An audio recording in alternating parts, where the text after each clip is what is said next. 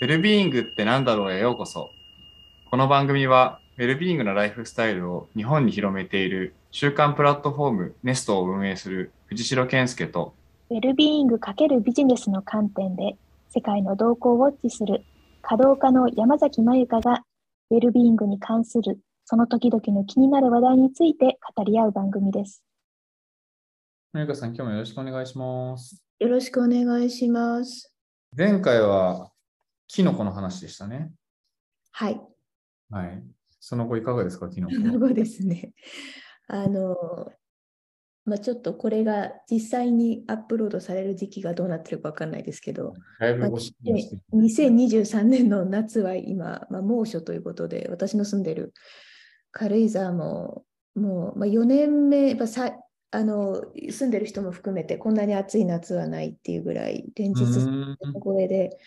まあこれまであの3年住んでますけど、夏も基本長袖での方がいいというか、やっぱ寒くなるし、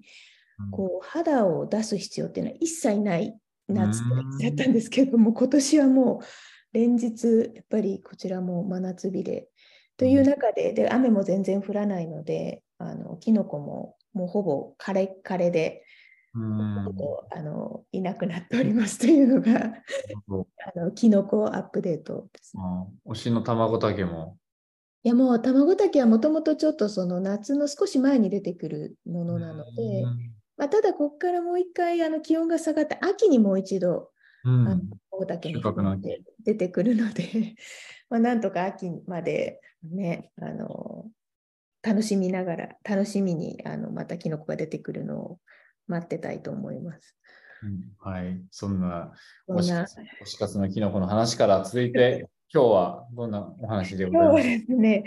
あのちょっともう何度も話してるか話で結構ダブダブるんですけれども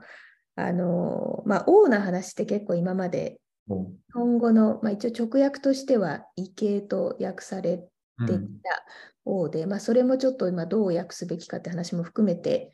やってるんですけれども、まあ、ちょっと王の話を改めてあのし3たい回目の王ですね。3回目の王ででちょっとこのあの収録される部分で話したかどうかをあの忘れてしまったんですけれども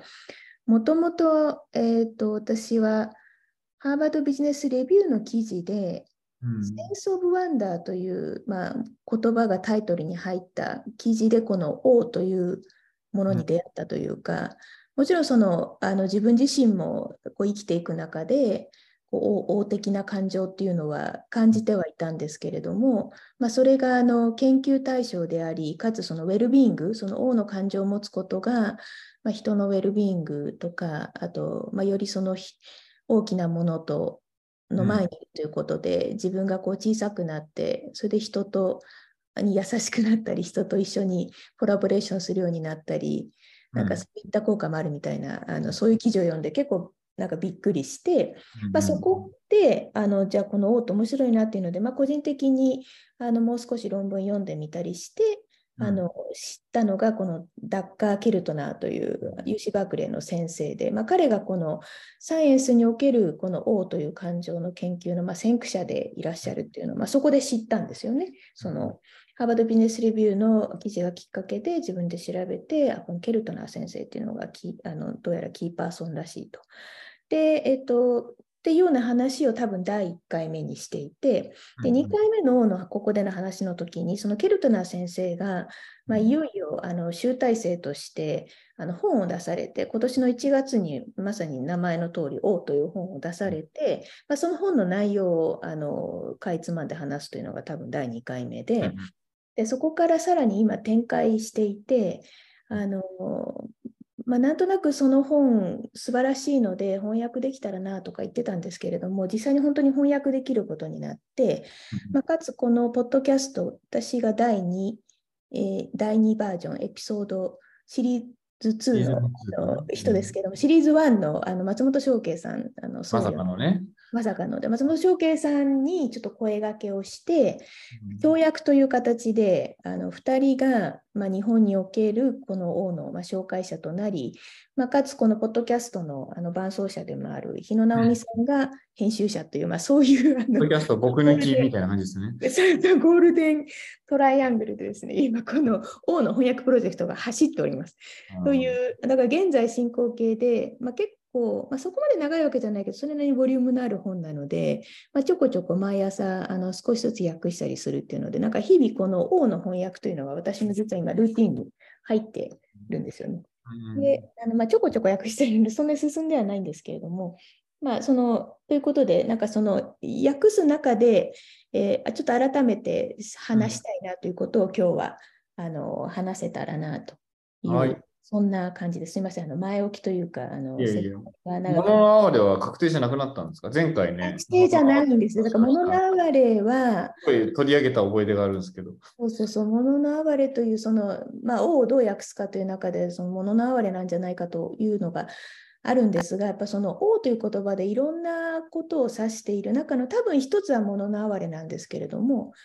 まあ、もうちょっとあの違う側面もあるし、まあ、それこそ正慶さんの仏教的なあの知見からのあの洞察もあって、なんかまだ違う言葉がありそうだっていう。今の感覚ですね。で、それはあの概念的にはその昔からのあの、うんまあ、仏教も含めた人類の、まあ、英知の中に多分ヒントがあって、でそれをそのまま使うのかそれともあの、まあ、今のお言葉として新たな言葉を作る。っていうのがいいのかなっていう感じです。だから翻訳というよりはむしろ造語というか、あのまあ、物のあれも含めて、に古からのあの英知に助けを借りながら、なんかこういう言葉だといろんなものが包含されて王だよねっていうのをなんか見つけられたらなと思ってます。うんでそれはあの翻訳プロジェクトとともにずっとやっていく話かなうんということですね。で、えっとまあ、だからちょっとあの今まで話したこととあのダブるところはなるべく避けつつですね、あの今うん。訳してる中でちょっと、まあなんかパラパラとした感じであの、はい。伝えられたらと思うんですけれども、もともとこの王という、まずあのこのケルタナ先生は、うん。まあ王の定義から、まあ、始めるにあたって、まあ、彼が参考にしたものって、本当にまさにそのスピリチュアルとか、その宗教的文献をうん。すごい読み込んだらしいんですよ、聖典とか。うん。あので、そこと、まあ、さらにその、まあ、集団の熱狂みたいな、あのそういうものも、まあ、古来からまあいろいろあるわけで、あのギリシャ時代のデマゴーグとかですね、そうそういうところに書かれているその人のあの心理とか、そういうのもなんかすごく読み込んで、で、その上で定義をしたっていうところらしいんです。で、まあ、そこでちょっともう一回繰り返しになりますけど、まあ、王とは、まあ、広大な何か自分の理解を超えるものに出会ったときに、まあ、起こる感情というふうにまあ定義をおした上で、えー彼があの最初に大規模に行った科学的な研究は、と26カ国の人に対して、この今言ったその定義に基づく経験を共有してくださいという、まあ、そういう物語を集めるということをまずやったんですよね。で、この時にちょっと面白かったのが、あのまあ、これ今最近よく言われていることですけど、アメリカの心理学、まあ、心理学やっぱり特にアメリカで盛んで、でうんそうするとどうしてもその心理学の実験の対象になっている人の、まあ、かなりのあの 割合があのがアメリカの大学の学部生とか、院生とか、アメリカのあの大学生っていう、あのまあ、やつがかかっているとか、まあ、もう少しあの広く取ったとしても、これ、weird っていうあの変な、奇妙なっていう weird っていうあの英語の単語があって、この WEIRD に当たる人が結局その心理学の対象者になってて、すごく偏ってるっていう指摘がされてるんですけど、今度 W がウエスタンですね、西洋で、E が educated、まあ、大体その大学生だったりするので、であと I がインディビジュアリスト、その個人主義的な考えを持ってて、まあ、R はある程度リッチであって、D はデモクラティック、その民主主義的な国にいるっていう、まあ、その、っていうことで、まあ、今回その26カ国の、まあ、今回じゃない、ちょっと前ですけど、あの彼の行ったその研究においては、いろんなあのバックグラウンド、まあ、そのもちろん西洋じゃないあのいろんな地域にやるし、で学歴も様々で、まあ、それからその考え方的にもまあ個人主義的というよりは、よりその集合主義とか、まあ、家族主義とか、まあ、そういった文化圏もあの対象にしたりあの、お金持ちもいれば、そんなにお金がない人もいたりとか、あとよりその権威主義的なあの独裁の色が濃い文化圏の人にもあの研究の対象に含むという、まあ、そういったことをま意識的にやった結果、ただ、まあ、これに関して、王に関して言うと、それぞれその文化圏によって、あとはその人たちが育ったあの環境とか、まあ、何を善として何を悪とするとか、もうさまざまなあの考え方とか、そこでそこであの培われているものの見方の違いによって当然少しの違いはあるんだけれども、まあ、でも王というものの感情をこう持つとかどういったものに対して持つかってところにはそんなに差がないと。うん、あの分かったこう2600のあの物語をまあ分析した結果分かったっていう話が、まあ、ちょっと改めてあの話したいというか、この UC バークレーという、まあ、非常に、なんだろうな、まあ、あの西洋の、まあ、ある種西海岸なので、少し東海岸とは違いますけど、まあ、すごく、ある種こう特特殊なあの環境で行うの学学者であるんだけれども、やった研究に関してはすごく、あの最初からすごい意識をあの持って、いろんな文化圏にリーチしていくっていう話ですね。でまあ、そこであのじゃあ人はどういう時にを感じるのかっていうのは、これなんか前も話したんですけれども、うん、まあ、8つぐらいこうカテゴリーをするってことをやって、で、その中で、あこれもあの読み込んで訳してたから、あ、そうか、こういうことも書いてたのかってあの気づいて面白かったのが、まあ、これ何が王であるかっていうことと、じゃあ何が王の経験の中に出てこないのかっていうところも書いてあって、うん、えー、その筆頭がまずお金ですね。人はお金には王を感じない。あとはそのパソコンとかラップトップとかスマホとか、まあ、そういったものと、まあ、当然そのソーシャルネットワークというか SNS とかも含めて、まあ、今、ね、あの現代のあの多くの国の多くの人の生活の大部分を使っている あのお金とか、あとはこのシーとかスマホとかそういうものは王に入ってこないっていうこととか、あとはもうあのいわゆるブランドっていうのかな、その物質主義的なあの消費ですね。には全く王っていうのは、まあ、あの、とはかすらないし、あとして自分の地位とか、なんかステータスみたいなことも、まあ、全く入ってこないっていう、なんかその辺のその、ね、この今の社会がすごくこうドライブかけてそっちにそっちにって言ってる方向にはまあ王はないという ところででそことはやっぱり違うあのもっとプリミティブなレベルのところで人は王を感じるというのは、まあ、多分これ昔から変わっていないんだなっていうのが、うん、王ではないことが何かということによって逆にまあどういったものが王なのかっていうところがより見えてくるなっていうことと、まあ、この2600の物語を集めた時にはやっぱりかなりこうドラマチックな経験が多いんで、うん、戦場での体験とかのすごい自然とかなんかあのコンサートとか、うん、っていうあとまああの愛する人が亡くなった時とかあの赤ん坊が生まれた瞬間とかなんか本当に宗教的な啓示を受けたみたいな そんな物語もあったりっていう。うん、でいうことで、まあ、彼らもう一回ですねまた今度別のあのケルトなんですけど別のあの研究者と一緒にエブリデイ・オーっていう、まあ、だからその人生の中でどんな時にを経験しましたかってすごいドラマチックになりがちなんだけれども、うん、毎日あの2週間を感じたらなんか書きつけてくださいっていう、まあ、ジャーナリングのあの実験を、これまたいろんな国、あるいはこれこっちはアメリカと中国で行ったんですね。あの共同研究者が中国人だったので。っていうのをやってみたところ、まあ、そこであの分かったのは、そういうあの日々のみんなこう日常の中でもやっぱ王を感じているっていうこと。うん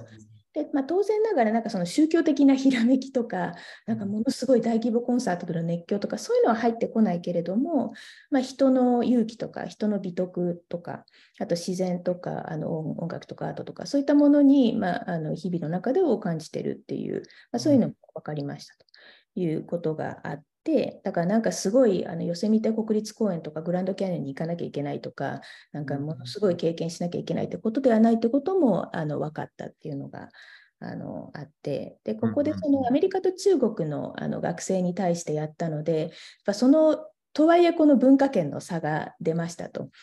であのやれやれっていう感じでかあのケルトナー先生が書いてたのはアメリカの学生はセルフ自分のやったこととか、あの自分のもたらしたインパクトみたいなものに王を感じるって答えた割合が、えー、中国の学生の20倍あったっていう。例えばその、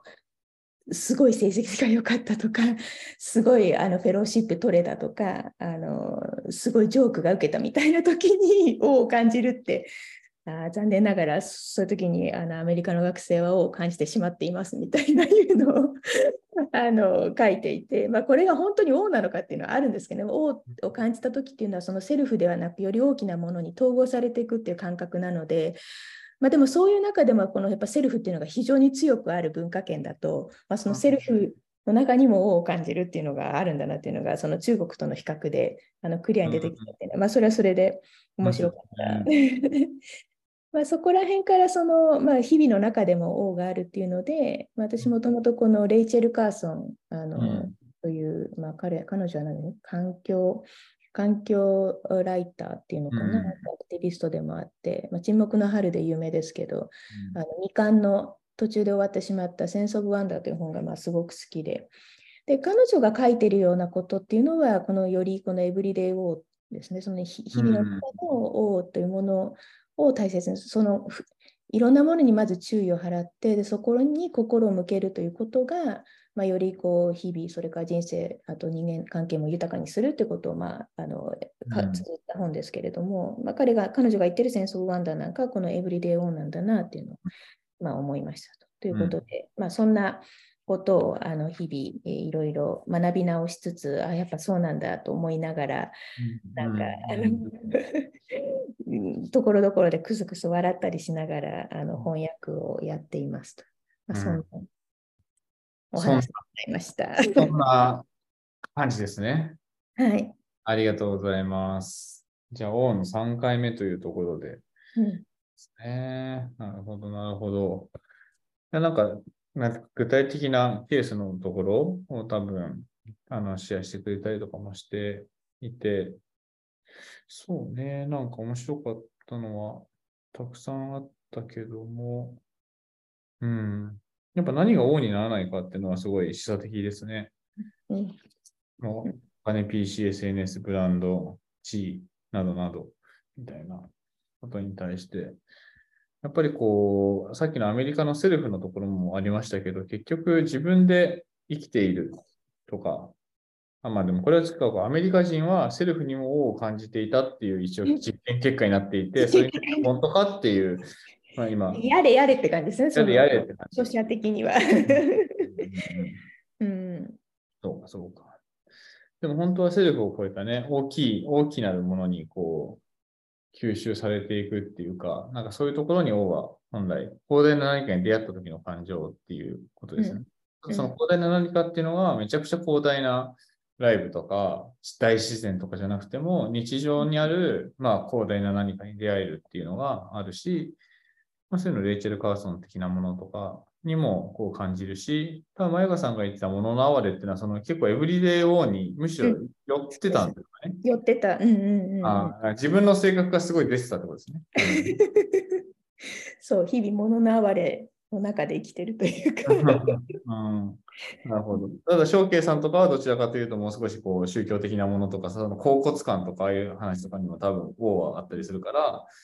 なんかそこと物の哀れは実は完全には被らないんじゃないかみたいな話とかをされてたんですかね。うん、実際この、あのまあ、これサイエンス・オブ・王っていうチャプターなんですけど、うん、人生、あなたの人生の中での王の体験ってこういったものと、このエブリデイ王っていうのは完全には重ならないんですよ。やっぱつながってはいる。その一部重なるけど、やっぱりそのエブリデイの中でやるものとこう人生一度きりのあの体験っていうのは、まあ、ちょっと質感が違うっていうところが、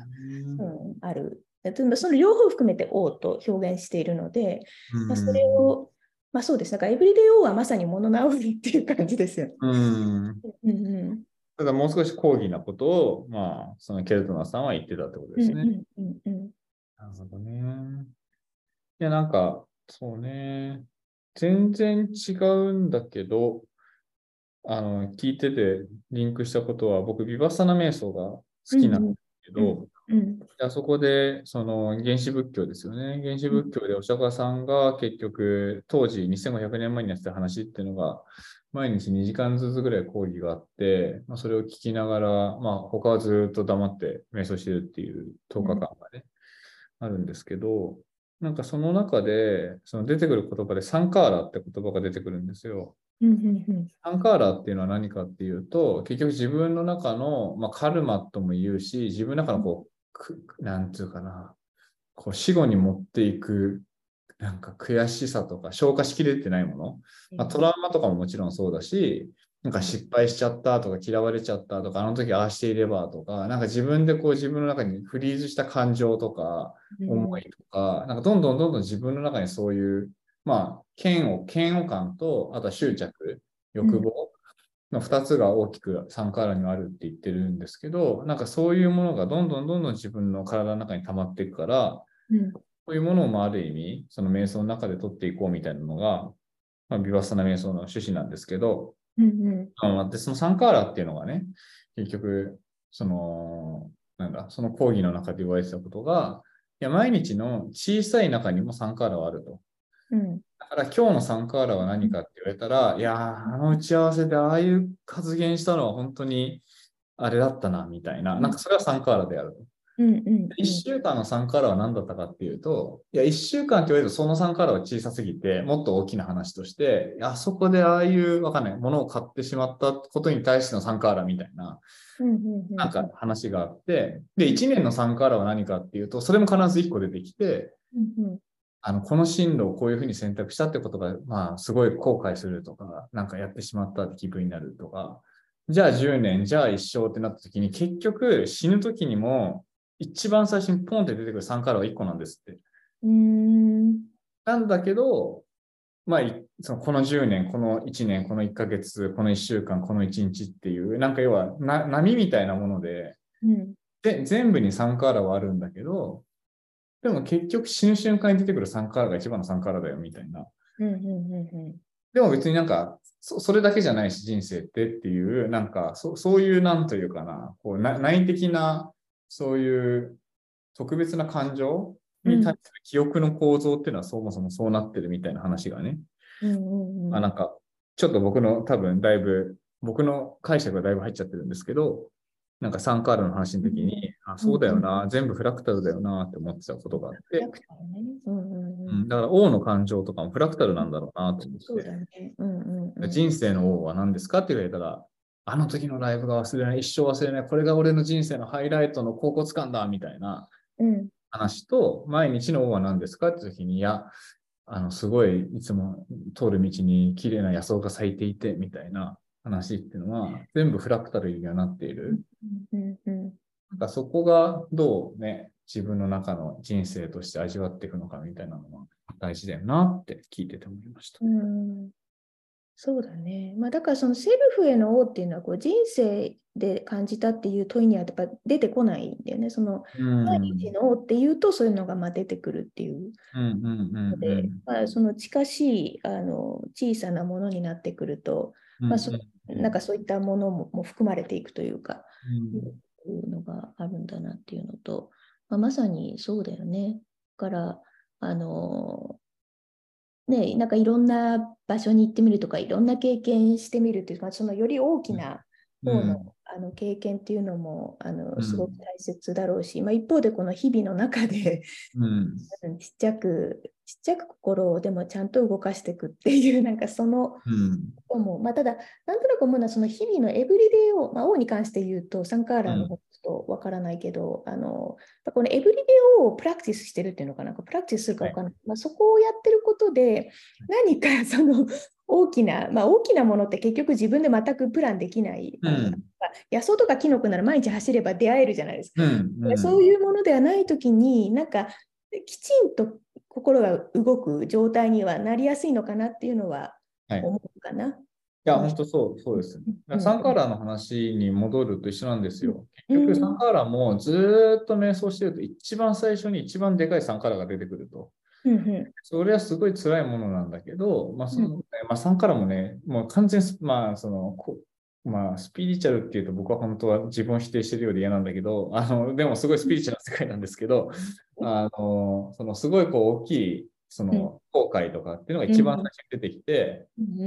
で、どんどんどんどん出てくるんだって、どんどんどんどんその奥から奥から出てきていって、古い、古くてもうフリーズしたものとかが出てくるんだけど、何何が起きるかっていうと、最後の方はどんどんどんどん繊細なものが出てくる。でも徹底的に浄化式度って言った時の、そのお釈迦さんとかが結局、なんか何百時間とか何十日とか瞑想し続けられるっていうのは、うん、あのもうそういう激しい参加とかもなくて、ものすごい繊細なものをずっと繊細に繊細に救い取ってやり続けてるっていう段階になるから、いつまでたっても長く、より深く、やっぱこう痛いとかすごい強い感情が出ると自分の心が乱れるから、うんうん、姿勢も辛くなるし、呼吸も荒くなるし、うん、気持ちもやられるしで、まあな、そんなに長く瞑想できないんですよね。でもそれが全部浄化されていくと、どんどんどんどんもう、なんつうかな、そういう気持ちにもならないし、体の痛みも出てこないしってなっていって、繊細な世界に入っていって、でその繊細な世界の中に結局悟りへの道があるみたいな話なんですで、今、前川さんが言ってたような、その王の話も、その、なんつうかな、より強い刺激を求めていったりすると、で、逆に、まあよくあるけど、毎週そのワールドツアーとかでフェスやってる人がすると、フェスが刺激じゃなくなっちゃうから、結局、結局何やるかってドラッグやるんですよね、彼らって。で、なんかもうどんどんどんどんそのより強い刺激、強い刺激ってなっちゃうから、なんていうかな、その目の前にある王っていうものをなんていうかな、それを平均化させて、より上に上に上に行って、大体験の、なんつうのかな、こう、インフレを目指すと、多分すごい大変なことになっていっちゃうから、やっぱりこう、繊細に繊細に、こうね、していくっていう方向性が、なんか結局、幸せとか、感的なものって全部内観でしかないから、うん、どれだけ繊細なものに感動できるかとか、繊細なものに近づけるかっていう方が、ね、いいんだろうなと思いますよね。うんまあ、だからこそ王の本質は物の哀れだって前川さんが言うのはわかるんだけど、でもそれだとちょっとこう部分的すぎるっていうか 本質的すぎるみたいな多分感じなんでしょうね。うん。なるほど。いや、うん、そう、いや、すごい。で、その話と禅の話も紐づくんですよ。うん。なんか僕結構今禅、密教、まあ、上座部、原始仏教から始まって、密教に始まって、ヒンズー仏教まで行っ真珠密教までちょっとかじっていろいろ見てって、結局今、やっぱ、なんだかんだ禅なんじゃないかって思ってるところが、まあ全部否定するつもりないけど、なんだかんだ今禅面白いなと思ってるのは、うん、仏教の中で一番繊細なんですよね。ああ。一番何もやらない。あ他はいろいろ修行とかなんか唱える。修行とか唱えるとか、こう特別な何かをして編成式に持っていこうとするんだけど、うん、禅って結局茶道とか華道とかのああいう話になってって、うん、日常の所作の中で結局こう、ね、あの、その状態をキープし続けるとか、掃除であるとかっていう話になってったりしたから、うんうん、その仏教のなんかあの教えの中で一番繊細に行こうとしてるのは禅なんだなって思って、で、それがなんか日本のね、まあ、あの中国でごちゃっとなったんで、本当はインドから伝わってるっていう意味だと密教の方が時代が古いんですけど、日本に伝わったっていう意味だと禅が一番最後に伝わったんで、うん、東の端っこの国に一番最後に伝わったものが禅であって、それが日本文化の中でこう体制していった。で、それがすごいこう、戦国大名とか、まあその後の人たちに対しても非常に大きな日本の精神性に影響を与えていったみたいな話ってい。うのは、ままあなんかすごいあるよなと思ってるので、なんかそのアメリカのね、ケルトナーさんから来たものをマユカさんが受け取って、エブリデイウォーに注目して、そっちなんじゃないかって言って、ある意味そっちを力点を置いて啓蒙していくっていうのは、インドから伝わってきた仏教を日本の全的にこう変換させていくと、ちょっと近いようなに匂いを感じますけどね。そう、まあそういう意味でも、あの、翔慶さんが入ってすごいバランスが取れたというか、そうだよね。さん、もうちょっと、あの、派手な高骨感を。派手な、高骨感結構好きだもんね。好きな、そうそう。そうなので、あの、いいバランスなの。二人でちょうど、ちょうどいいみたいなところがあるな。やっぱそうか、まあそうだよね。うん。いや、そうなんだよね。所作ね、日常の所作の中で。そうだから禅とかね、繊細になっていくっていうのは、本当にそっちの方向性だと思うから、まあ僕もね、そういうふうになっていきたいなと思いつつ、やっぱり、やっぱ刺激がないと、本当に刺激を求めるためだけに刺激を作ろうとするっていうのも、すごい今、毎日体験してて、まあ、ちょっと話すと長くなるんで、それはやめてますけど、い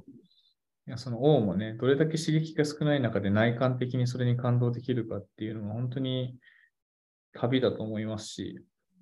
うん、まあ、それから結果的にね、省エネにつながって環境問題とかも含めて、なんかそんな刺激いらないやっていう話になっていく。実は人間の意識のね、変化にすごい大きな、いいファクターだと思いますね。はい、まあ、その王ではないものと、まあ、つながるよね。だから、つながる。じゃないけど、まあ、ほとんどのあの人のエネルギーと化石燃料がそっち側に使われているわけで、今。そうそう。うんまあだからね、まあでも宗教的なものもやっぱりそのでっかい宗教建築作って、まあでっかいピラミッド作って、でっかいお仏壇作って国家プロジェクトだとかって言って、7万大仏ルシャナズバーンみたいなところからすると、だいぶ繊細になってきましたよね。あれってすごい高骨化のために作ってるからね、言ってしまえば。あとは国家的権権力とか権威のために。作ってる時に宗教的なものっていうものも、やっぱりすごいこう大きいものからだんだんだんだん小さいもの